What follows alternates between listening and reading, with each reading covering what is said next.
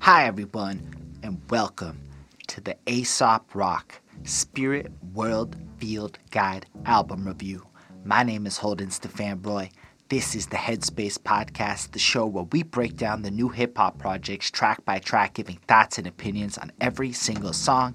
Kind of albums we talk about might just be stuff like Aesop Rock's Spirit World Field Guide.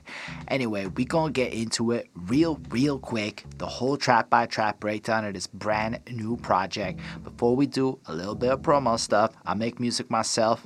I would love to hear what you think about it, links in description. Please check that out. Let me know. Also, if you do end up supporting what we do here, you can check out the Patreon down below and show some love like that. On that note, I think we're gonna get into it and we're gonna talk about it. Full disclosure, it is 11:37 p.m. for me on November 13th, the very same day that this album has dropped. I have not yet heard this album. The way I'm doing these podcasts now is the first time I hear the song is going to be on this very episode. I'm going to tell you the name of the song. I'm going to go listen to it. I can't put that on camera due to copyright and all that good stuff. And then I'm going to come back and give you my live reaction, my first thoughts. I haven't heard the track one time. Now, I say this because I like to start off the shows contextualizing my familiarity with each artist. And I love Aesop Rock. His dance poet poetry is just invigorating. The way he puts words together I don't know, like he's just got a gift for it. Like when you look at that chart of like the most novel words used in hip hop per rapper, and you see how like Aesop is just fields ahead of the conversation. It just it's just so prevalent in in his tracks, and then the vast creativity. Like I think I haven't, I'm not that familiar with a lot of his older work. But on this channel, we did do the Malibu Ken project, and I, I did touch on that album he did with the video games Freedom Fingers. Um, and I, I just know that I'm going to keep touching his projects when they drop because from the, the beat choices he makes to the way that he flows to the way that his, his, his just his rhythm is just so perfect right? And keep in mind i haven't heard anything on this album yet.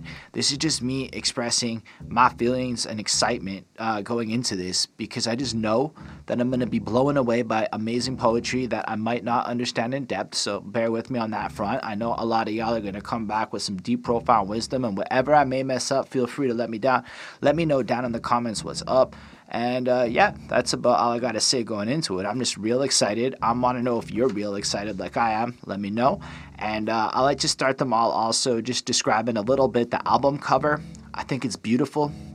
I think this little cartoonesque forest energy just kind of pictures like a beautiful but haunting with the skull coming floating down just feeling of a spirit world in the sense of like a fun fantasy video game but also just kind of a little dangerous. Like maybe something's corrupting it, like maybe something's messing it up, and we're gonna need that field guide in order to navigate and get through the jungles of it. Um, I love the the title. Like we're gonna go on this mystical journey, maybe through his mind, through his soul, his perceptions of the world today, and he is gonna be like the field guide to navigate this crazy universe that he's put together. So that's kind of what it tells me. Maybe along the way, my understanding of the cover will become more profound, and I'll update it at that point point. But on that note, I think without further ado, it's going to be a long review with 21 tracks. Let's talk about Hello from the Spirit World. Yeah, this is a fantastic introduction to the project. Uh, it's got this goofy little beat that's just kind of dingly, almost video game esque in its, its feel, and I really like it. But what really amplifies it is the way that he cuts certain sounds in. As, a, as an example of that is when he goes, These insights may be illuminating for some in the middle of the verse. Uh, and he adds like a laugh track, like honest, like, like, you know, the superimposed comedic effect. Like, look, this is just how the general people are going to treat stuff. I'll tell them to laugh, so they're going to laugh. I don't know. I just thought it was really like an interesting, subtle effect to, to kind of add a layer to the tone. Like like there is this this vanity to the world. Um, but I, I, like the the way he flows it. It's pretty clear. It's pretty straightforward, and it kind of reminds me of the introduction to books like uh, How to Win Friends and Influence People, where it kind of gives you an understanding of the point of it. Like this is meant to be like uh, Aesop Rock's you know survival guide through his spirit world, which might be his interpretation of life. Maybe it's how he sees things going on. Maybe it's literally just meant to be this album. But the way he presents it, like each song is meant to be like a specific topic that we're going to explore. And some are meant to be relevant to you or maybe more relevant to you than others. But once you've gotten what you need out of it, you know, make sure to take the time to check out all the other ones so that you can fill out your whole understanding of things. Like, even if it's a convoluted experience. Even if his thoughts and ideas are too profound and might stir up some stuff, he felt like it was worth sticking to the vision he set out for himself. And I feel like he conveyed that. It makes me very curious. It makes me feel kind of invigorated. From an album perspective, it just kind of takes me out of the world I'm in. And I'm like, huh, I want to go into this spirit adventure. And it's so friendly and inviting and warm, but has this like, calming like sense of I'm gonna teach you some seriously fucking dense shit or hard shit or something, but in the meantime, it's gonna be a nice and cuddly experience as we go through it. I really like this introduction. I like the way he ends it with the kindest regards, Aesop Rock. In, in regard, you know, it just kind of makes it feel like a, a personalized re- uh, letter. I like how he just uses dope language, like while this arrangement highlights the basic chronology of my experiences. Like nobody uses the word chronology like that. It makes it feel very fresh overall, I don't want to like run my mouth too much, being uh, you know just full of the ramblies like I might do. It is freaking late. I'm already kind of tired, so I'm gonna do my best with this. But let's move it along to the gates. Whew that was like a trip. I know this chat's been out for a minute. Um, I chose not to listen to anything that came out before the album. I've not seen the music video. I wanted my whole experience to be like what it is. So I love the idea that just at the from a story perspective on the project you get this little introduction to your guide and then you're at the gates and the way he just paints the picture of being in the front of the landscape of the spirit world all of a sudden it goes from being kind of warm and fuzzy to being very serious and intense. Like i was at the gates ram's leg my pizza black my plant's dead my planet x and might bleed green. I'm you know like and the like what i'm taking from that is the world's kind of dark and morbid around him. His perspective, even maybe the way he sees the world, is just decrepit. Where other people see happiness, his shit's kind of dark and twisted. Um, he's kind of, the planet X and might bleed green. You know, he's like an alien to this world. And what I love about this shit is as he blunts down through, it feels almost like an assault on other rappers or the mainstream culture or hip hop or just the world at large because I don't really know who he's targeting, but there's this sense that he is the rugged. He is the fucking gangster shit. Like there are lines in here like a few meal bars, a good field knife, a feel good no feel guide. Like he's just ready to go. And I feel like the meal bars, I, it's like tied into both. You know, literally just food items, but also just the way he fucking slays the rap. Just deicide by T at five. So I take from that like, yo, deicide, you know, killing off gods and shit by T at five. That's some regularly. Like this is just normally. Like I do this shit by tea time. Um, honestly, it's just that level of shit. Like it's just this power to the way he slays it. He glasses on that flow. He just rides it so smooth. Everything about it is tight. He just kind of and it's very modern esque, almost like he's taking on a, a more like pop sound with that rugged way that he's mixing his voice in. It, it, there's like nothing in the vocal mixing except for that part at the chorus where he like pitch shifts right down and kind of sounds like modern pop mixing in that regard. But it's more his flow. It's almost like he's just dancing on the beat and just marking it. And I like the idea of like when he goes, uh, I'm on the kitchen walls. I may paint a house that could breach the yard. I'm Omega bound game face on dour days. Y'all gang gangs like how quaint. Gangway for the false start versus freight chains through stalled cars. It's like you get the sense that he's actually going through some shit. He's dealing with whatever. He's painting his house and whatnot while everyone out there is doing their like over the top impersonations of the world and he's just like oh that's kind of whatever so then he kind of compares it to the rugged realities of what you know gangway for the false start versus freight trains through stalled cars. So you put up your whole perception like this, and that's how you're going to jump off when it actually hits out. You're going to end up in a situation where it's not sustainable it's not going to work on through. I think it's really interesting. Shame, shame, shit, so whack. Show you back to this moth jar. So I feel like this is what he's trying to do. He's trying to take an attack on the bigger culture and the vapid shit and bring it through while bringing this illustrious poetry. I love the whole fucking start of that third verse when it's got that animalistic feel to it. You know, the scare Cruz who goes there and like who's there when the snare close. Like you just picture him out there like this hunter in the wilderness, and all these regular people are coming on through, and they're not prepared for the tenacity and the out there shit that Aesop Rock can bring to the table. I'm really impressed by this track. I think it just flows perfect. I think that chorus is so playable. I think this shit's a real smash, man. And he produced the beat too. I think he produced the last one because it's kind of consistent, and I didn't see it in the credits. But all of this is just really dope. I'm gonna have to go ahead and get this a straight up five. I love the lyricism. I, I know I didn't digest it as much as I would have liked to, but I'm blown away by the imagery in the track. Just all of it. It just every line makes you want to go back and go, what did he just say? Anyway, let's talk about Button Masher. So let's say that Gates kind of presents the harsh realities of life. Let's say like that's more what it represents, having listened to this track. So life is complicated and it's hard, and you're out there and you're grinding, and maybe you're miserable. You feel a little bit like an outcast. You're not sure how to navigate the world. Um, that brings us to bottom button masher. So when I heard this track, and I don't know what y'all took from it, but I pictured a dude chain smoking joints nonstop, being a complete degenerate, living in his apartment, uh, playing video games, escaping.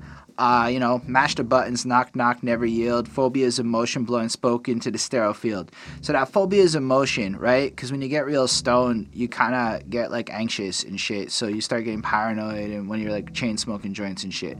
Maybe in this review, my my sobriety level is in the joint place. So I just, I guess, I don't know, weeded shit just pops out at me. But what really hit me about this track is it brought me back to when I was maybe a younger degenerate. And there were points where, like, I may have lived a little bit like this. Like, you go to the store and you smell like absolute shit and people talk about you. Um, like, check it. I'm shredded, smelling like I just stepped on a charred capsule. I did right? So that could be like, you know, you dropped the fucking hookah pipe or whatever on the floor and you literally stepped on that shit. That's not imaginary ash in his wig. That's like literally you have ash there. Here's the thing straight up, sometimes if I'm not paying attention, I have left the, the fucking place with like ashes just on me because I was high and I wasn't really paying attention. Um, then there's like a line that really popped out at me like, neighbors at the mercy of a thin wall one side nap, one satellite pinball. So you have this thin wall there, and I'm just picturing the combination of this guy sitting up till three in the morning, playing video games on his fucking TV, smoking joints, and this only this thin wall keeping it out there. Like in Quebec, they passed a law at the legalization of marijuana that would allow. Um, landlords to evict people who consume the product inside and part of it was the noise complaint component of weed. Like believe it or not in montreal somebody can call the cops on you under public disturbance laws like the noise complaint law with relation to marijuana. So i just kind of love the way he did it because it could be like there's a lot of like spaceship kind of bars. This illusion is going into space. But then you also have like at, at the end of that like first thing, his helmet in, in, a case of bud. He factored a paper cut, so you can just picture a guy like drinking whatever's. But case of bud that could be Budweiser, but it could also just literally be bud marijuana. Um, uh, but corrugulated cockpit. I'm not exactly Major Tom, but it could also be case of Bud, like Bud Aldrin or whatever the fucking astronaut was. Uh, but corrugulated cockpit. I'm not exactly Major Tom. Like you're you're high, but you're not like fucking you know a junkie. You know, you smoke pot. It's the kind of shit that like a stoner would say. They would compare their addiction to other drugs and go, it's not like that bad. Um, this track is full of lines like this to me. Uh, the chorus is basically that to me. Like I ain't seen it land in a minute. AWOL spaceman, wave to Mrs. Faint transmission. Uh, you know, like it's when you're really fucking stoned and shit. That's what this track is, and it's over such a wavy beat, and it's so cleverly written. I've never heard a, a song so cleverly written on a subject like this. That really, because look if you learn how to smoke marijuana and be productive, it is a great enhancement to your life in a lot of ways, okay? But you have to learn how to do it. A lot of people, unfortunately, get caught into the trap of weed, the relaxing, sit around, smoke, play video games. Like, I swear, a good year of my life was wasted just burning joints, watching TV, playing video games all day long doing fucking nothing, right? And that's what I picture from this track, and I think it's such an amazing thing because it's it's just leaving you with this this sense whatever, and then at the end it's like the neighbors are just seeing you and wondering how does he smoke so much? How does he? What kind of person is he? You just see this glowing light under the door, just him and his TV. Nobody knows him, or oh, when can we expect you? Why would you expect me? That's some pothead shit. Do you know the number of social uh, occasions I just didn't go to because I was stoned and lazy and I couldn't smoke weed there, so I didn't go? Like, I, I don't know. I bet I, maybe I'm just like pouring too much of my heart and soul out, and this is what it is because it's now 12.03 a.m. for me, but I don't do a lot of these at night. They're always done in the daytime. I just think this song's brilliant. I hope y'all enjoyed that. I gave this another five. This album is fucking contending really strong for like I'm happy I'm here doing this. I am enthralled. Let's talk about Dog at the Door, but in my life it's more like Cat at the Door. Wow. This is another trippy one. So let's pretend you're stoned in this story, right? And okay, do y'all ever see that episode of that 70s show where they get really fucking high and paranoid and then they just keep smoking and they keep getting more and more paranoid and they're just tripping fucking balls? And like the salesman shows up and he's like, you know, we can smell what you're doing and but they're like tripping out. They think the government's spying on them and shit. That's what I picture from this. And this song is delivered eloquently. It's another five. Like the beat's ridiculous, but it's really just the delivery. Like it, the the conversation. Huh? Who's there? Like you just picture him in the previous track, right? So he's just playing video games, and now something happened outside of his door. We already know he doesn't want to go out there. We already know he's kind of a loner at this point. Um, dog at the door barking in the air. You know, like that's something you can picture. You're just sitting there and you look over, your dog's barking, but it's just, it's just the way he goes wind out, whoosh, and then the way he changes his flow with the then chick, chick, chick, chick, chick, feet on leaves. It's probably a cat. Might be a guy with an axe. So let's say you're sitting there. And again, if you haven't smoked copious amounts of marijuana and gotten paranoid in the middle of the night, maybe you can't fully relate to the emotion that I feel that is being captured here. But it is this. This whole song proceeds to just trip out. Like the way he's going, wondering what it is. Maybe it's some crazy trap out there. Like I'm thinking it's pretty damn sophisticated trap, utilizing some technology I didn't know we had. Hmm, maybe I'm entirely tripping. It might have been the neighbor's kid, but I might have suspicions. And then he builds up this narrative in his head about somebody coming at him all, all whatever. And then the last couple of lines crack me the fuck up. Fine, it might have been a baby squirrel who tumbled from the nest. Yo, cause check it, man. Squirrels is fucking loud. We have squirrels around here. They screech. They make all sorts of noises, and they really all the animals in the neighborhood, if you listen for it, are pretty noisy. And I love how he just flips it nah, cause he's stoned and he's fucking whatever in his mind. He says, no, it was the suspicious thing it's probably just you motherfuckers missed. Like you came at him, you couldn't get the job done. I thought this was fucking brilliant, yo. Like I said, this album is great. Um, I mean, I'm gonna just say that you should take all my grades with a little grain of salt. Uh, this is first listens, and maybe if I listen to it more and more and more, my real grade would kick in. But on my first reaction, I feel like this is an experience. Like we're going on a fucking journey, and it makes me so excited to see what happens next with Gauze. So I'm gonna be real with you. This one had a lot of that more. I had trouble picking apart the exact tone of it, so I'm gonna take my stab.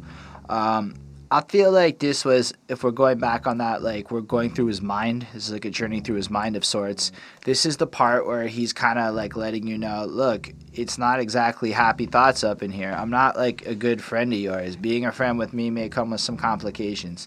Um, like I really enjoyed when he kind of pointed out. And I don't know where the exact bar is, but like I come with lots of things, but I don't really come with answers. You know, I don't really try to solve the situation.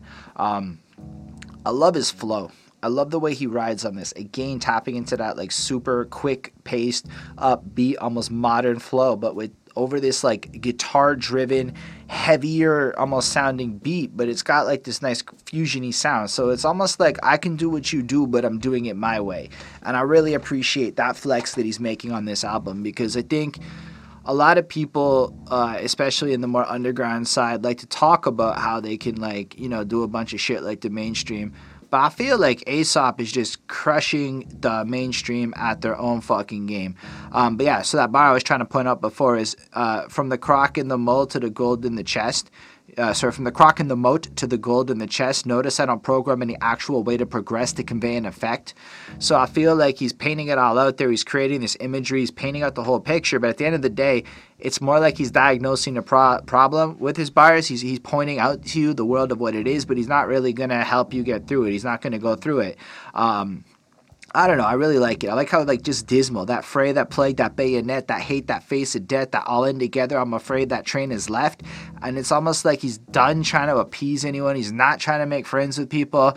I like in the second verse when he's like, uh, "I go from a homie to bogey and ghost. I'm sorry if you know me as both," where it's like you know it, you at some point are close in his life but then something kind of happens and he just kind of gets introverted and you know disappears but there's like a sense of self-awareness. Like he's like sorry if at some point you were his homie and now he's ghosted out on you and you're no longer around. He's acknowledging this but this is just kind of who he is.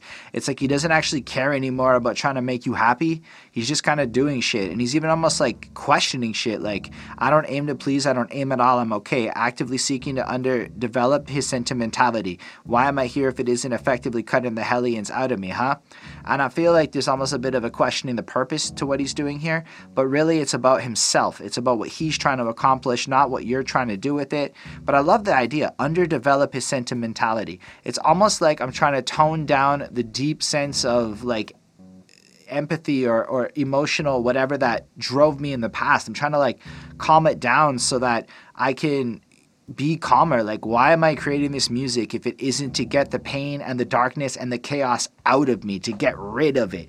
And I love that idea. I love the whole sentiment of this track.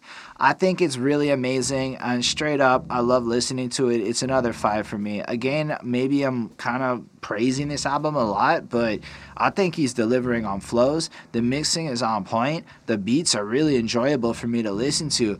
Uh, yo, it's so great. He's so clean. He enunciates so perfect. Every syllable lines up exactly where it needs to be. What else could you possibly want? Aesop Rock is competing for album of the year on this one and i just feel like i keep saying that. 2020 has been quite the year for music. What's your favorite album this year?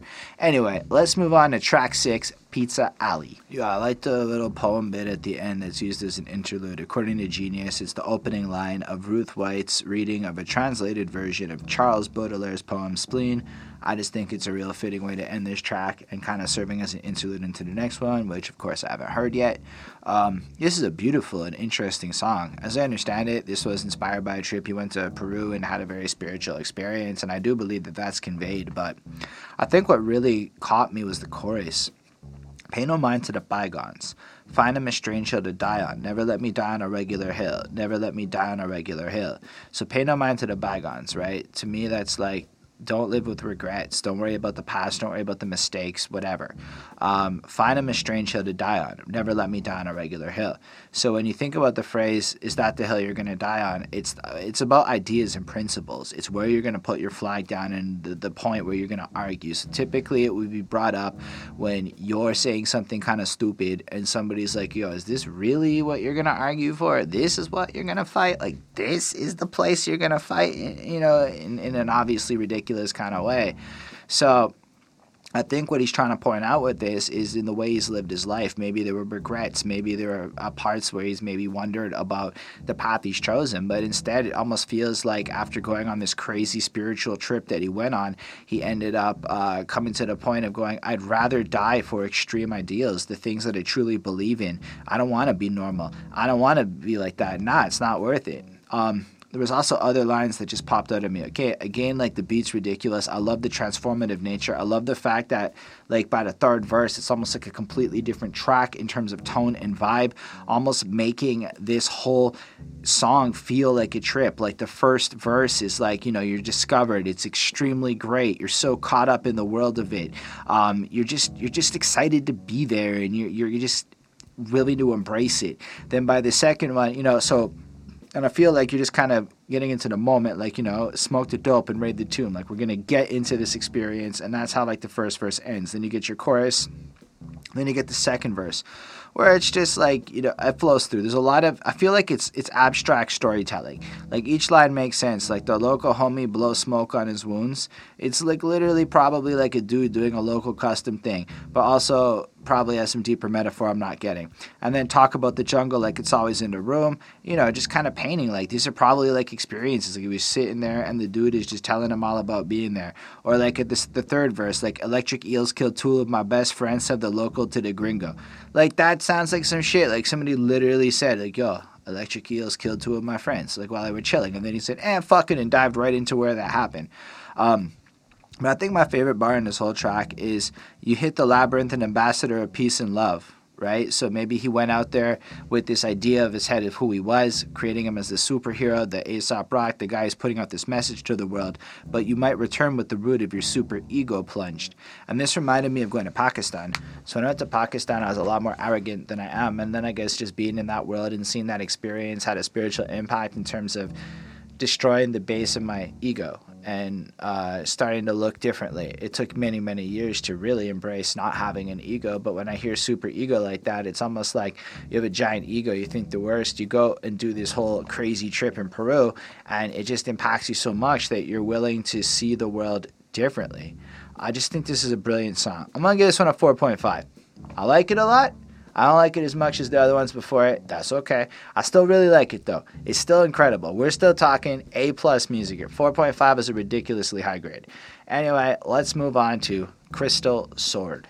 I I don't know what what this one's about, but it sounds real good. Everything like every line sounds super interesting. Like carry his own water as nary a known other. Like I I just love the way that sounds. Like nary a known other. It just sounds fun. It's got a sense of alliteration to it. Read a palm when I parry, apparently no sucker. Um, I don't know. I guess he's just able to see the world around him, hold his own.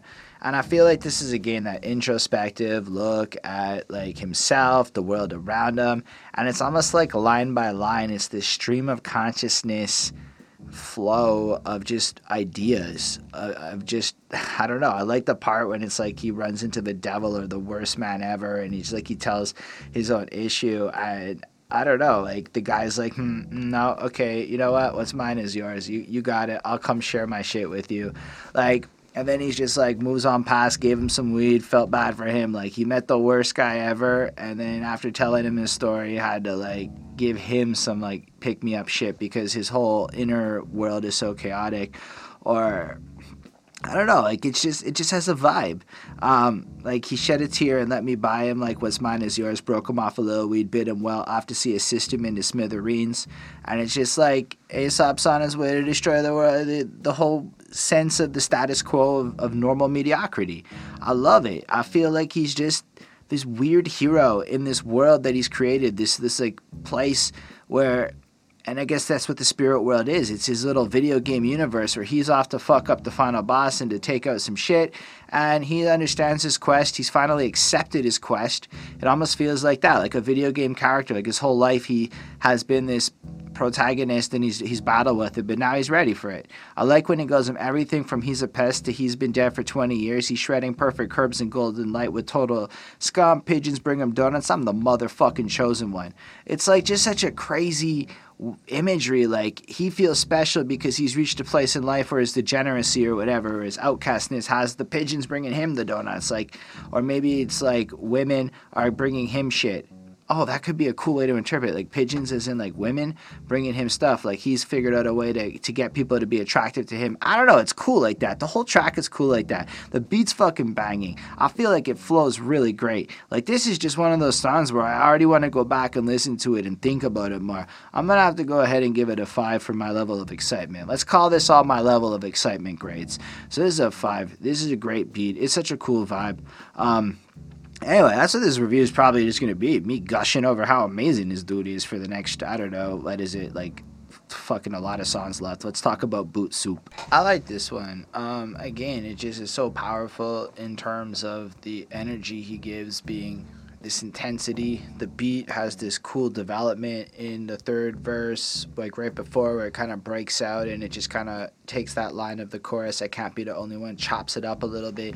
That kind of stuff is so cool. That level of production element is dope. And I think when a guy produces his own stuff, you get a little bit more of that than you get when dude cops a beat off the next guy. You also get it when it's like the DJ producer person's inside the group, don't get me wrong. But I love the fact that it feels like every second of every one of these tracks, he went over and made sure the exact right thing was happening on the production. And I just wanted to make sure that got said. Um, there were some lines in the second verse that really just resonated with me. Uh, bring a steak night, bring a trail guide. So I feel like inside of his mind, it's all like we're going through his mind. Like I said, it's kind of dangerous. So you need the weaponry. You need to be on edge. You're defensive. And if you're going to be around him, maybe you got to be prepared for that. Or maybe it's when he's around other people, he feels the need to do that. And he needs a guide to kind of navigate the normal world of life. Um, Breaking out that boarded house, faking normal has worn me down, hit the road an old misanthrope, alone tipped me over and poured me out. Um, so what I thought was cool about that is it kind of feels like he's tried in the past to become a normal person in the sense of modern middle class uh, normative standards and he's just tired of trying to be that. He just doesn't like people. Like that's what a misanthrope is a person who dislikes people. So he just wants to kind of be out there on his own and um, I guess the sense of being around people that are fake or not real and all the crap that he's had to deal with. And it's just annoying. Like, show up like an eyeball on a moonroof. One false move, dude, you're a food group. And I think that's interesting how, like, if you fuck up one time, whether it's him fucking up around other people or people fucking up around him, the level of trust gets messed up, everything is complicated. And it's like being around others messes up his vibe and that's what I take from this track. And then it's like I like the chorus where it's like, uh, know the few five four farm, notice a bouquet of born and blood. I cannot have been the only one. Cannot have been the only one. And I feel like he's sitting there looking around at this kind of song and dance of life, and he's just like everything just feels so fucking pointless. All these people around, everyone trying to get along with everyone, and it's like I can't be the only one who feels this way. Nah, I'm just gonna stick it out the way I want to be because that's just who I am. I, I really liked it. I thought in general it's the same level of dense writing. I'm not gonna go waste my time trying to tell you bars I can't break down. I'm just saying this track is worth listening to. I'm gonna throw it up with another 4.5 on five. It's really like this album is pretty next level so far. Anyway, let's move on to the next track, which is called Coveralls. This is cool. I feel like we're kind of exploring his isolationism here you get the sense that like he doesn't care about the regular shit, degeneracy. Like you, I feel like he paints himself in such a decrepit way. Like I could give a fuck if there's mold on my daily bread. I'm a photo of the fainting goat. I'm home on the razor's edge. It's like he doesn't care about the regular shit. Like moldy bread could technically kill you. It's a risky thing to do, but it's also like a sign of negligence. Like you're not even paying attention to like your old crusty bread that got moldy. But then because of the tenacity of that, he's a foe to the fainting goat. So all these goats are kind of fucked up, especially people who maybe even his own age in this game, who have been around just as long as him, who are not able to hold onto their throne inside of this this world. Like take like an Eminem figure who is debatably not maintaining the throne, depending on who you ask, is just an example. I, I it doesn't really matter what you think of Eminem in this moment. Um, but he's willing to come at it with this tenacity and push it to be himself in a way where other people might not be. That's kind of that's kind of how I felt about this. And again, he just paints this this serious picture of, of the world using his abstract imagery and the way he's been doing on this project, the way I guess he just always does one of the favorite things he did is when he goes uh, giant slalom circumvent the cycle pomp womp womp circle to the watering hole. Like you just get the sense of like literally pumping water in that sense um, but like it's just so cool the way he sound it made it sound. I, I really enjoyed this one. Um, i feel i feel like there's just little little moments where you get senses of his relationships with people and the strained way he deals with folk. Like family approach him like he sat up in his coffin and spoke. We only talk an awkward hello after awkward hello. Most of the visitors request I be tied to a chair. I wear the skin of my detractors. Maybe try not to stare. So I really related to that in a sense. I don't really get along with my family and stuff. It's kind of awkward. And as, my life goes on, I find it harder to relate to people. I mean, I go on my quests and I go do all my stuff and I try to become my, my own, but I kind of like that. I wear the, the skin of my detractors. Like the hate of other people fuels me and gives me the armor I need to, to, to kind of go through it. And the more my detractors kind of are there, I take from them their shit and like their criticisms. That so like in a sense it's self-deprecation, right? So wearing the skin of your detractors, maybe trying to stare is when I take all those negative things people say about me and put them on blast. So yo, I'm very aware of them. I'll put it out there in the worst of who I am. So yo, don't bother trying to stare. I'm like almost know it. So yeah, I love it. I love the way you put this. Every time I look up from the paper, I see animals exhibiting irregular behavior. That's a great fucking double entendre to me because on the one hand it could be like him in the woods in a cabin looking up from a paper literally seeing animals doing some shit. That's kind of weird. But it's also like people acting out in fucking wonky ways. Even though i know it's a warning i'm back on my old shit like any other uh, morning. So it's like he kind of knows maybe this is like a sign that things aren't like normal or the way it should be. I love that back on my old shit like every any other morning because it's like you know when you're taking a shit in the morning, but at the same time it's like I'm going back into the ways that I know are gonna work. Like this is just kind of how it's supposed to be. I like it, and then I don't know. I don't know what else I can say about this track. It's really strong. It slaps as hard as the other ones. Um, it, it, it's really enjoyable. I really think it's cool when he goes, "Escape at the undisclosed, aloof, and newly mummified. You're upsetting the customers. You should see the other guy." Wait, and it's almost like maybe he's reconsidering in the sense if he's too offensive and he's trying to push people to like the competition. Maybe that's taking it a little bit too far. But in the sense, if like at the end of the day you're not down for the cause and you're upsetting his vibe, fuck you, get out. I really, I really like this. I really like this track a lot. I'm gonna go ahead and throw on another 4.5 on this. It's it's a really cool track. I, I think he's doing it a lot on this album to great effect. We're somewhere around the end of the, the chorus before the third verse, the beat flips up a bit, and I think it just keeps bringing life into these songs. I think his wordplay is just amazing. I don't know what else I can say about it without being dribbly, so let's move on to Jumpin' Coffin.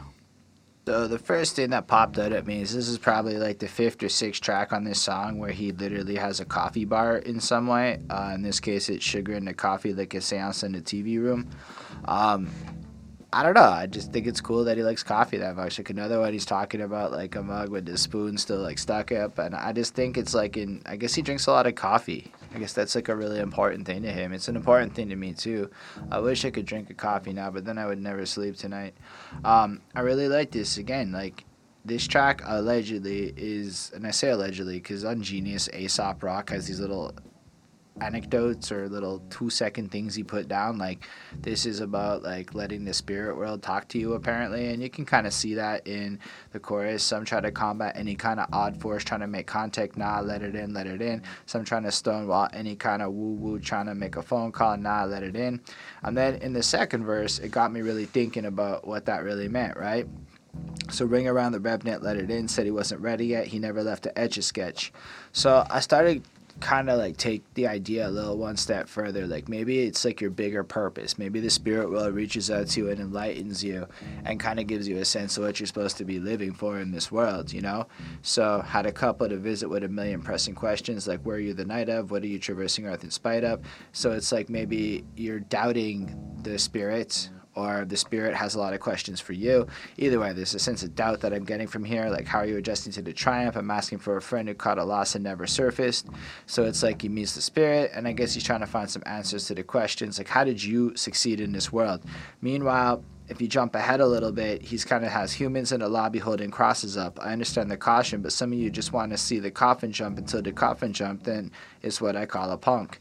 So I took from that there with the idea of like religious people or you know waiting for death to start life in the afterlife in a sense, right? So instead of maybe embracing the will of the spirits and you know kind of living your life to the fullest now and to start embracing stuff people almost hold themselves back in a sense of servitude waiting until death because at that point your life's going to start but when it kind of dies that's you know when he's seeing it like that's the end that's when it's over so you didn't even get to where coughing blood and talking tongues so that's kind of pointing out the kind of twisted sense of religion like you don't really listen to the spirituality of the world even though you're caught up on religious norms and i thought that was such a cool way to like lay it down like that um, I also like the end of the verse. Not to mention, once you hassle the hoard, it doesn't matter how much furniture you stack at the door.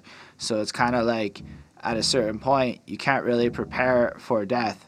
You know, you can't really prepare for the things that are coming. So if you don't really kind of live your life to the fullest, you know, there's certain things are just going to happen anyway. And if you kind of test it, I don't know. I liked it a lot. I kind of lost my train of thought there. Um, I also thought it was really cool in the, the last verse when he's like, take a second for some bacon, take his head off when in transit. I don't coexist, I don't exist. So I guess in a sense, he's kind of going back to the isolationist point of view. Like he's not really interested in the whole kind of world out there. He's just doing his thing. Even JC missing with the loaves and fish. You feel dementia like getting closer, uh, like the devil. Oh, sorry, getting closer like the devil getting over. Now his antennas are roaming for Radio Terra Nova. And I just thought that was cool because he kind of keeps playing back into the religion bars, but it's almost like when it comes down to it, this shit doesn't hit him. It goes over his head. He's just kind of rolling out and he talks to like, or he's inspired almost by like true universality, whereas the kind of constructs that govern most people in the world aren't very interesting to him. So again, a really riveting song. The beat's kind of all over. It's super nuts. The hook is catchy. It's really fun. Um, I'm gonna go ahead and throw this one a 4.75 on five. Um, let's move on to the halfway point of this project. That's right, we are at the halfway point. My time check is 12:59 a.m. Let us move on through to Holy Waterfall. What a cool bass line, uh, especially at that part before the third verse. I really enjoyed that. I like the kind of weary, eerie noise on the outro. This beat is really nice. It kind of has this like more of an intense vibe. I also really like the just the way he goes into the chorus. Like I don't know how to describe it, but it feels like he enters the chorus before a song would normally do it, like a little bar like early or something. I don't know if you guys are catching what I mean, but it sounds beautiful. Like it's not offbeat or anything. It's just the way he constructed it, and I really like the kind of non-standard formatting of that. It really popped off at me. This is cool. This one's about his trip to uh, Cambodia, apparently. So basically, he went there, went to its spirit world. It kind of sounds like, in a lot of senses, this is just like a bunch of trips, whether they're drug or spiritual or whatever, just different places his mind has gone that allowed him to get to this deeper sense of being. And I feel like this is just really fun. I like when he's like, I'm a glutton where the food still shimmy and shake, not a fingerprint to pin him to a physical plane. So it's kind of like he's blitzed out of his mind being a glutton in the vacation sense of Cambodia. That uh, probably show up as an isolated pocket of cold got my way of making tilapia hot in the boat. It just sounds like he's got this vibe going on and you're just kind of on this adventure with him. I don't know, he's smoking something without a name, maybe 20, paranoia, 80 plotted again. So it sounds like he's just fucking wrecked on some shit, having a great time. But also, like, his mind is gone. I like the line where, um, he's like, uh, we basically broke up. Uh, I've been a long and bitter breakup with the science of sleep. I'm through the lobby on a stomach with a knife in my teeth. So I like how consistently he brings back to this knife, right? Like it's constant on this album. Like we're on a journey through the spirit world. As much as it's like enlightening and there's all sorts of stuff, he's consistently armed. You know, he's on edge. He's paying attention to the world around him in that sense. And I really enjoy that kind of dichotomy that gets presented pretty much the whole way through this. Overall, the rest of this track kind of flows through with the same kind of descriptive stuff. There wasn't anything else that super super popped out at me. I enjoyed the the the idea in the chorus like forecast warm, just like you know the weather forecast while you're in somewhere like Cambodia, it's going to be warm. That's what's up next week. It's going to be like that. Leftover chicken for the dogs. I've been jumping over fences in a hundred different forms. So it's like you know just we're out here, we're in this world, we got all this excess food, and I'm tripping. That's what I took from that. Maybe I'm wrong. And if I am, and I completely misinterpreted some of these things, I would love to hear what you took from this in the comments below. I think this one's pretty dope. I'm going to give it another 4.5. It's maybe not one of the more profound ones, but from an enjoyability, I feel like I could just throw this on and listen to it. It's got such a listenability to it.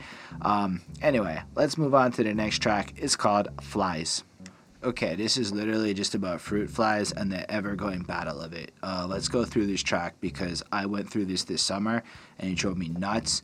And then there was this one time that we had a fruit that was rotting. Like the, the, the girlfriend had bought this and then she forgot she bought this fruit and it was just rotting. So for like weeks, it was just this nonstop battle. We couldn't figure it out. But flies buzz around the sink, lunch on the crumbs. Fuck y'all think everything was fine. Not a single peep. It happened overnight. Must have been the AC. Some uninvited guests, some unappealing sludge. And it's literally just then goes on to describe all the flies coming through. He cleans everything up, trying to get rid of it. No matter what what he does, there's just more flies. And I love it. and it's just really what it is. It's it's like it drives you nuts, right? Because you're trying to get rid of the flies, and everywhere you turn, they are they bzz, they go around. I once did an interview here, and the dude was going nuts over the fly in the room. But like, what are you supposed to do? You can't really like stop and deal with it at that moment. Um, I just think it's a cute little track about flies, but it's so relatable. Like, who hasn't gone through this? Where you're like, okay, fine, I fucked up. I didn't clean up enough garbage bill. Oh shit, there's flies, and then you just can't get rid of them. No matter what you do, you clean everything down to cleaning the fridge. I swear we did the same thing. We cleaned the fridge for the first time in ages. It was such a really. It's a five on five. This is such a cool little short tune. I'm really glad it's here. This is one of my faves off this project. Not like maybe masterful, like crazy great song, but this is some shit I would show a lot of people. Be like, yo, you, you think rap can't be about whatever? Check this song out about flies and tell me you don't relate to it. Anyway, let's see what Salt's about. Wow, I love this track. I love the little at the end with the piano. I love the drums. The drums feel alive, fresh. Like you could almost picture the drummer going at it. I don't know if it's a drum machine or instruments, but it's fucking fire and alive. Um, the overall beat again just has this great energy to it. I feel like the production on this album is right up my alley. I don't know if it's just as good as I think it is. I think it's like A plus composition, but as far as preferences goes, I would throw this on by choice to listen to regardless of anything. Like, and what I mean is, sometimes when I do these reviews, like I objectively go, "That shit's fire," but like when push comes to shove, I'm not gonna throw that album on any day of the week. Whereas I feel like this album has a sonic quality in line with my preferences that are very much like any day of the week I can listen to this jam. It's so well put together, um, and its flow is so tight. I feel like I can learn so much about technique from this album, like one of the things that caught me out is the way he pronounced the word scabbard, and he just kind of ended his syllables so hard and unnatural. And I'm like, it sounded so good. Like, you, and then the rest of it, he just flows it properly in the sense of, of normal enunciation. But just the way he can abuse a word like that, make it sound so good, and put it in and just fit so proper, almost creating a little flow break giving him a pocket to breathe. It's just so well constructed from a, a, writing front, and I really like it. I feel like this is him kind of bigging himself up a little bit at the beginning, you know, severe cold, stare at the code, keep a small circle like a deer in a scope. So I feel like again that cold, that sense of like he's he's maybe sick with it. Um, he stares at the code, and I, I believe that's like the G code in a sense, or the, the the way you're supposed to be, the proper way of living. Uh, he keeps his kind of small circle, you know, people around him. He's established this a lot, like a deer in a scope. You get it, the whole point. Anyway, I like when he goes, "Let me clear my throat," and throws a sample in, and then he's ready to just fucking starts going off. He's hyping up the context, whatever. And then along the way, he kind of brings up the sense of rats. Rats as big as cattle sent to Babylon convulsing. And I believe now we're talking about other MCs, other people in the industry, people he has to deal with in his life. And he says some really great lines like, uh, Well, I do believe that you believe you're adding to the magic of the motive. Homie, all I hear is, Dad, I want a pony. Fuck the police, da da da. Um, so, what I take from that is a lot of people out there are making a lot of noise, but practically doing very little to contribute to anything. Whereas Aesop's out there trying to find ways to contribute to the greater good in a proper way. So he's trying to actually live the life in a way that doesn't contribute to harm. Whereas a lot of people are just kind of attention whores. And I like how he just kind of goes down and doubles down with the rats in the second verse and just kind of just shows this disdain almost for these people that in his mind are setting themselves up to fuck up everything. Um, I love the way this sounds. I kind of like the end of it when um, he's like, I'm in the alley pacing, I'm skirting the curtain call. I make my hospital corners in a circle of salt. So he would make a circle of salt, I guess, to keep the demons or the bad people away in old folklore. So I guess he's going around the hospital corners which is allegedly a safe place of healing, but he has to protect it from like the omens of darkness, which is just such a cool juxtaposition because it's a hospital. But then it, it adds an extra context to your condition is not a condition we know. Like your sickness of being a fucking rat is not something I can connect to. I really like it a lot. Um, I'm gonna have to give it another 4.5. It's a brilliant track. Um, I don't know. Like I feel like this album is just consistently a brilliant thing to listen to. I would recommend it to a lot of people. Anyway, next up on this is gonna be Sleeper Car. So, fun fact this is the only track on the project that has co production credits. Um, Hanny and Leon Michels sent the framework to the beat, and I thought that was interesting. So this is the only one that wasn't just entirely kind of put together at a production level by Aesop Rock. This one is about a trip he did in Thailand, and that is definitely reflected in the bars, like bamboo shoots, Buddhas was removed, shoes, pugilism's brewing over, who's tuk tuk, who's moving through the super moon with Goonies off. Anyway, it's the same kind of stuff, to be honest. Um, I don't have like a lot to comment on this track. I think it vibes really cool. I really like when he said northbound Lopburi, where it's human zero, monkeys one, because I remember uh, during COVID how the monkeys like came and like attacked the city and were like tripping because there was no food and they like took over it. So I just kind of pictured that going on. Um, again to me this song is sold on the production. It's just such a stellar live experience. At this point like aesop's consistent. I'm really loving it. I like the poetry. I like the chorus how it's almost like he's in this ethereal experience and if he happens to get out of it you know what? It doesn't matter. Send him back in. He's just this is where it's at um, and he's almost like he's lost himself to being in vacation to being on these trips to going to the spirit world to escaping the norm but this almost feels more normal to go on these crazy adventures and i really like that idea because if you are so caught up in your like nine to five life and stuff, like this just sounds like some crazy adventures that like I want my life to be like what Aesop Rock is doing up here. Um, I don't know. I love the way the beat, like in about two thirds of the way through the first verse, it just kind of gets real alive. Again, the drums are just stellar. Everything about this track is really enjoyable for me to listen to. Um, it's as consistent as pretty much anything else uh, I've heard on the album so far. But instead of wasting your all time, because I have much more to say, 4.5. Let's move it along to another short guy, 1 to 10. Uh, my boss at work is back pain, and like I seen what it can do to him. Uh, so like I guess like I'm in my 30s now, so picturing my 40s and knowing that this kind of stuff is coming is kind of depressing. But I like it. It's got this goofy, airy kind of beat, and it's really just a track about having a bad back as you get kind of older. You know, like there's not much else to it. But in the same way, uh, the Flies track, it's just so relatable. It's just so like simple to latch onto. It's not overly complex, but at the same time it's so well written. It's just so well put out. Like he's just coping. He's just putting it all out there. This is like one of those tracks where I think he was saying maybe you can't relate to this song at this moment. Like back on the intro, I can't. I, I can just stand up pretty easy. And in fact, I'm gonna try working on my flexibilities and stuff as much as I can because I hear flexibility goes in your 40s. Um, and I guess that's what he's going on. Like his lumbar spine's betraying him and shit. I think it's brilliant. This is a beautiful little track. I'm giving it a five. I like these little relatable things. I like the fact that he's using the platform to just talk about stuff like like I don't know. I know that in my 30s, my my pee game is different than it was in my 20s. Like there's just you know sometimes it sprays in a little uncontrolled fashion that I wasn't expecting, and nobody ever told me that that was coming. You know. And then I asked some other dudes, and they're like, "Yo, this is a real thing," and all of us were like, "Why did nobody warn us? Why did like nobody tell us that that was gonna happen?" And I feel like in a sense, that's what Aesop Rock's doing here. He's letting us all know that we get to look forward to back pain. It's a brilliant little tune. Five on five. Let's move on to Attaboy. Yo, that guitar work is stellar. Like, seriously, the instrumentals on this album are just like composition after composition of varying genres. Like, this almost had like a jazzy kind of feel going on to it. And I, and I can't say I've heard that on this project so far.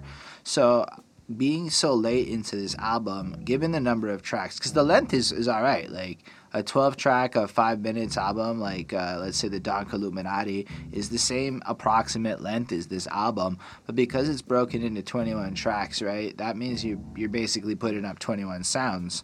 And I think he's done such an excellent job at keeping my interest because I find his rapping style, while it's definitely not monotonous, has a degree of tonal monotony, as in he raps basically in the same voice the whole way through. So having the production vary so much gives the album the versatility, whereas another rapper may have that versatility in his voice and cling to like the same kind of beat sounds or whatever. Um, I don't know. I really like this. I feel like the uh, the track is almost like the whole album in a, in a in, in like wrapped up like the intent of him as your spirit guide. It's like he is who he is and he can show you his whole kind of warped perception of the world and kind of take you through his mind and give you a different way of seeing things and that's just what he is. That's who he is. And i just love the fucking random almost weirdness to the bars. Like uh recapture, capture both the flag and the bannerman, uh, batter up, throw a badass to the basilisk, throw a fucking crab off the mountaintop, free, uh, free, free falling with the shuttle parts and flower pots. And there's this consistent sense of him trying to take on um, the bullshit or to take on false bravado and fake crap and just get rid of that like the pretentiousness. He just wants to be himself and be legitimate with it. I love the end of this track when he's like i see who proper hobnobbing with the la-di-da. That kind of shit is simply not the way i pop and lock. So that's dope right? Because it's like the hobnobbing with the la-di-da kind of implies like you're fucking around and you know dancing around with people doing fake vapid crap but that's not the way he pops and locks which is like some real shit coming through. And a little more of an impressive situation. I think it's just, uh, in terms of dancing, I think it's really cool. I think it's really well constructed. It's the same kind of thing, really dense lyricism. He dances on this beat, perfection. You can really hear his experience. It's such a clean and digestible sound, in my opinion. Uh, I'm gonna give this another 4.5 on 5. Like I don't know, like this album has not had a bad track on it, and it's had some excellent tracks on it. Uh, why don't we move on to Kodo Kodokushi? So this one has some great cuts from uh, DJ Zone. According to Aesop Rock, I noticed it. I really enjoyed the sound of that. I like the production on this. It's upbeat, it's dancey, but it kind of starts off teasing like it's gonna be kind of instrumentally like the last one, and then just flips the sound on you. And I thought that was super cool. This song has like a darker, self-deprecating tone to it. Um, like right off the jump, I shouldn't even be here. Mum's the word. I burn down the house. I gum up the works. I'm in the wrong vibration to summon the earth. When the cuffs break, better make enough for the cure. And I just like you get the you get the sense that he doesn't he doesn't want to he, he doesn't relate to shit you know? Like he doesn't feel like he belongs on the earth. His way of being. And if you think about a little bit the kind of person he's portrayed himself as, right? He's an isolationist. He doesn't fit in with the norms of the world. Now, if you were to take that to the extreme, right, then you get the other side of when the pendulum drops and when the self loathing kicks in, and when you're like taking that to the extreme of like, yo, since I don't belong here, maybe like I shouldn't even really be here. I go proto human. I'm so unruly. Architected my Kodokushi. And a Kodokushi is basically when you die undetected for a period of time and then you get discovered later on. So you kind of see how he's pushed himself into isolation and he's just kind of feeling away. And then it goes on from there. He just flows through, and again, it's that vivid descriptiveness. Um, I just, I just really like it a lot. I like how he feels like you know, even a good I couldn't find the edge of my seat. Old potpourri confusing powers all mashed together and shooting outward. Intel gleaned from the Prince of Dark Scarecrow every ten for infinity yards. Like he has all these barricades up to keep people out, to push everything away, to make sure it's unpleasant and unappealing. And I guess this is where it's like even within himself, he feels this sense of pushing things away. I like it a lot. I fucking dig the whole pre-chorus thing there. Like I said, the cuss is dope. I like the fucking chorus. I'm gonna need you to ease back, no peace up, bleed to the evac. Like that just fucking flow he has there is fire. It just hits so well.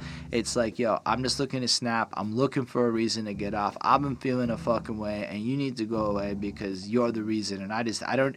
It's almost like a level of self-awareness too, if you think about it, because he could just go off on you but instead, he's telling you to go off because he's looking for a reason to, but almost like he doesn't want to because it's just another negative. It's, it's like he knows it's the state of mind he's in rather than a real desire to come at you.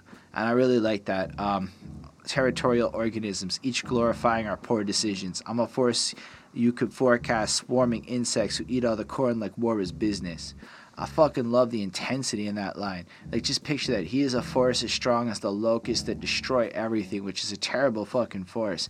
And people are possessive and territorial and kind of act a certain way. And if you think about it in terms of personality and the way classism can work, it's just kind of how people are. You have to do things my way. And just picture him lashing out like, if you force me into this corner, I will destroy you. I don't know. It's another 4.5 on 5 to me. I thought it was a real cool track. Like I said, this whole album has just been consistent. Let's move on to Fixed and Dilated. Yo, this one is nuts. Uh, but before we get into it, he brought up Britney bitch. Like he said Britney bitch in a previous track, and it's incredible that in the middle of this this song, Britney Spears got brought up in some way. Not on this song, but on this album. So that's real dope. Uh, this is amazing. This might be one of my new favorites on this album. Uh, it's got this eerie, spacey beat that's just kind of floaty and mystical, and it fits into the theme of conjuring up magic spells and shit. But then it just picks up with the drums at the start of the second verse and or the chorus or whatever, and it just explodes into this whole song, and your head just starts banging, and you just feel the completeness of it as it explodes. But then there's just the hold up. I don't know what it is about that, but that is such a hook. Just House of Cards and Bent Bars, hold up. Like you just don't expect hold up to appear there. Like it's it's like stop thing, yo, hold up, let me rewind that for a second. But then you just body parts to jump out the jar, hold up. And then like you stop and think about it, it's like there's still kind of a weird bar to put hold up after, but it just kind of works and it just flows and I just like it. The Cobra make a circle in the yard, hold hold up. So now it's all kind of weird and mystical kind of sounding like you know think about that house of cards and bent bars that's kind of like magic or a carnival or kind of out there uh, body parts and jars it's kind of like you know you would picture like a witch's house or something i've been playing a lot of witcher okay the coven made a circle. That's some witch shit. So now we move in, and then the verse starts, and it's like it starts with a gambit from beyond and a mile on list of people that plan to haunt. Hold up, and I like the way he brings that hold up back again in this first verse. It's just perfect. That is some excellent hook ass shit right there but it almost feels like this track is him. I got my list of enemies, and I'm going to use tap into those psychic forces in the spirit world to come at you through the power of my magical spirituality. You know, like evil see him as a vehicle to com- commandeer two fixed pupils. All he says is Ian's not here, so he's letting these things come through. Ian is his, is his first name. It's something I just learned. That's what Aesop Rock's first name is. Um, but it's like he's letting the spirits take over him so that he can be their vehicle and go through it and do what he's got to do with it. I think this track's amazing. I love the way it flows. I can't say any of the other bars are really popping out at me in terms of talking about them. It's again incredible language use meant to convey things, and in this case, he kind of flows on theme with, um, you know, just more occult kind of stuff, like as rendered by an excerpt from the Lesser Key of Solomon. And from what I found out there, that is a book that has magical spells and shit from like the 1700s. So like it's kind of just tapping into that. It's super on theme. I think it's really well done, and I think it adds a kind of bit of spooky fun to it. Um, it almost feels like a different kind of flex. Like at a spiritual, intellectual level, he is able to tap into historical shit to come at you in a way that you're not even going to expect. And I think that's a really cool flex. Um, let's move on to side quest. Wow, what a great use of pauses and timing in a way where like I just wasn't expecting that. I, I mean, if you've heard the track, you know what I mean. Like when he goes, which is otherwise vibrate, you know, like just the way you put that pause in and the music drops for a second and just kicks up. It just adds this dynamic aliveness to the track, to the flow. Like it got me ideas like I never had before in terms of songwriting. Like that's a exceptional use of timing and pauses throughout this track. Um, this one seems to be about skateboarding. You know, it starts off kind of in a direct way. I like skating to the store in the uh, at night in autumn weather with a couple layers on and some woo, just kind of painting you a picture. And then you know it makes him feel like he's the shit, even though it goes against uh, how he otherwise vibrates, which I think is just amazing. He's like, listen. I'm so feeling myself in this moment, even though I don't want to be arrogant like that. That's an awesome set of bars. But then he like kind of gets real abstract at it. Like I'm mostly into outer space or underneath the haunted freeway overpass around a storm flat square, kicking wooden toys around. So kicking wooden toys around would technically be like a skateboard.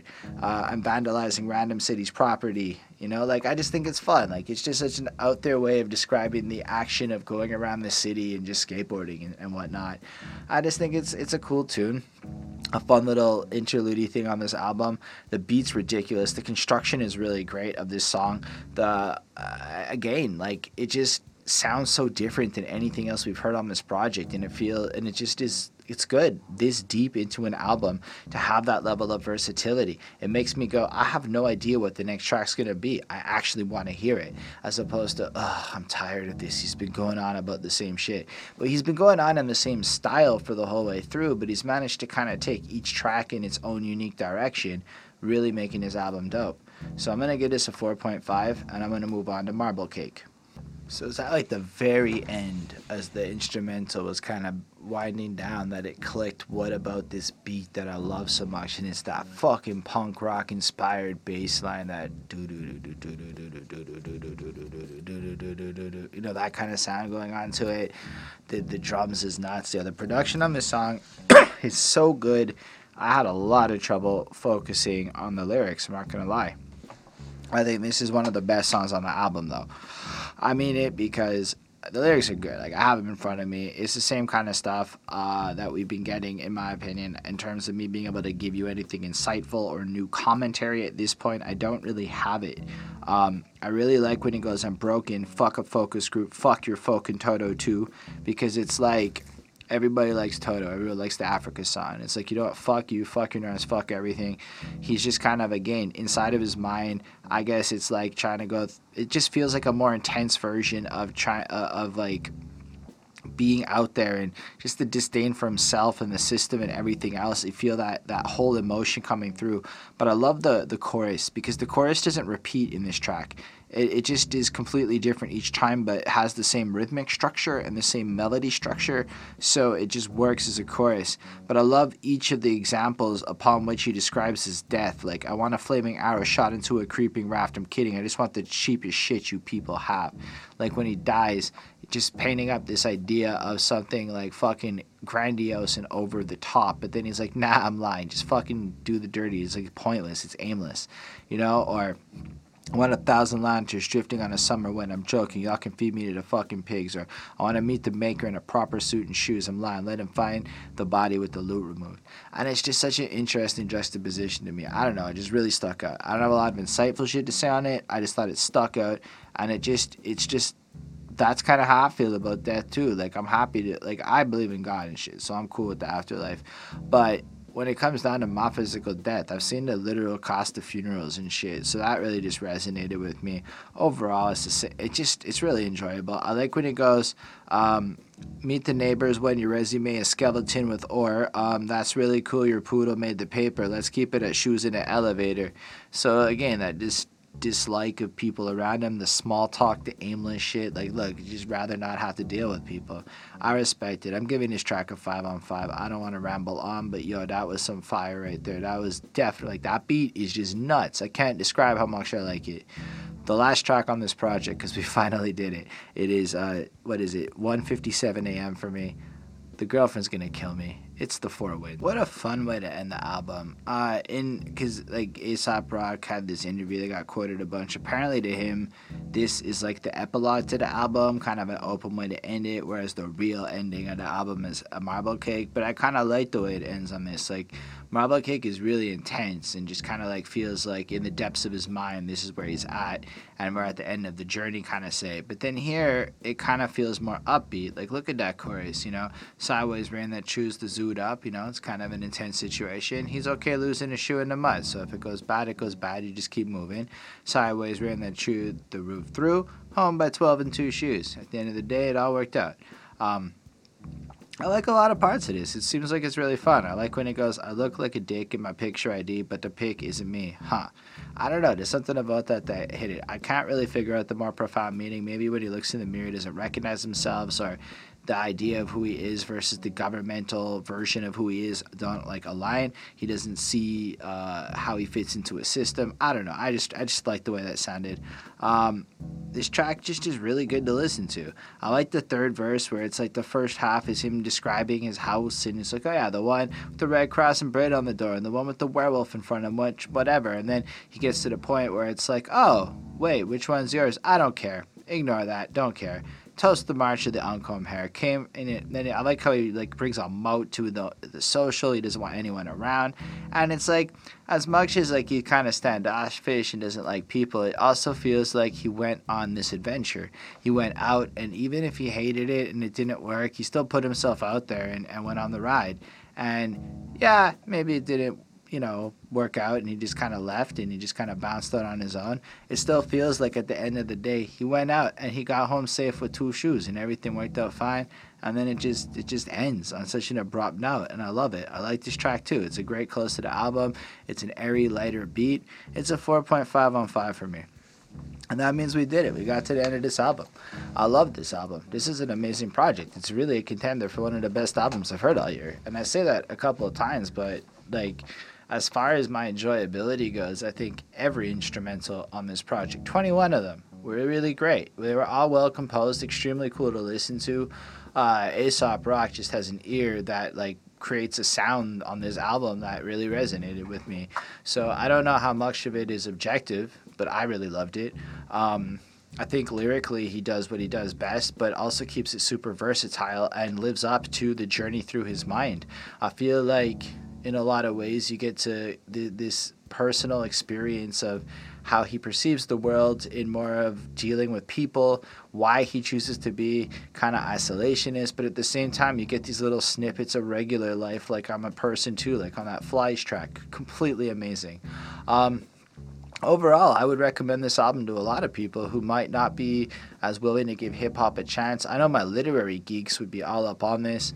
I, I just think this is this is a well rounded, really well put together album. I really liked Malibu Ken too. So like for me, I haven't touched his older work yet. If y'all want to see me review some older Aesop Rock, we can totally make that happen in the future. But like for me, this is an amazing experience. Um, it's got depth, it's got maturity, and in his own abstract way, it's basically him saying, like, I've learned to come to love myself for who I am and find the purpose in who I am, and you should let the world communicate to you who you need to be and pursue that yourself. And I think that's a really cool message to deliver across this chaotic range of emotions that go on inside of his brain. It's a dope album. So, yo, Thank y'all for being here with me.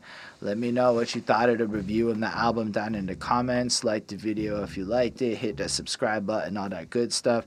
Special thanks to the patrons Ismail Dempsey, Chris Prado, Jonathan Barnes, DJ Black Hurricane, Linda Williams, and Scribble. They're dope. Support what we do and yeah, if you uh, like us, you can uh, support that that as well. I make music, as I said at the very beginning. You can check that out. Links in description. And on that note, everyone, live long and prosper.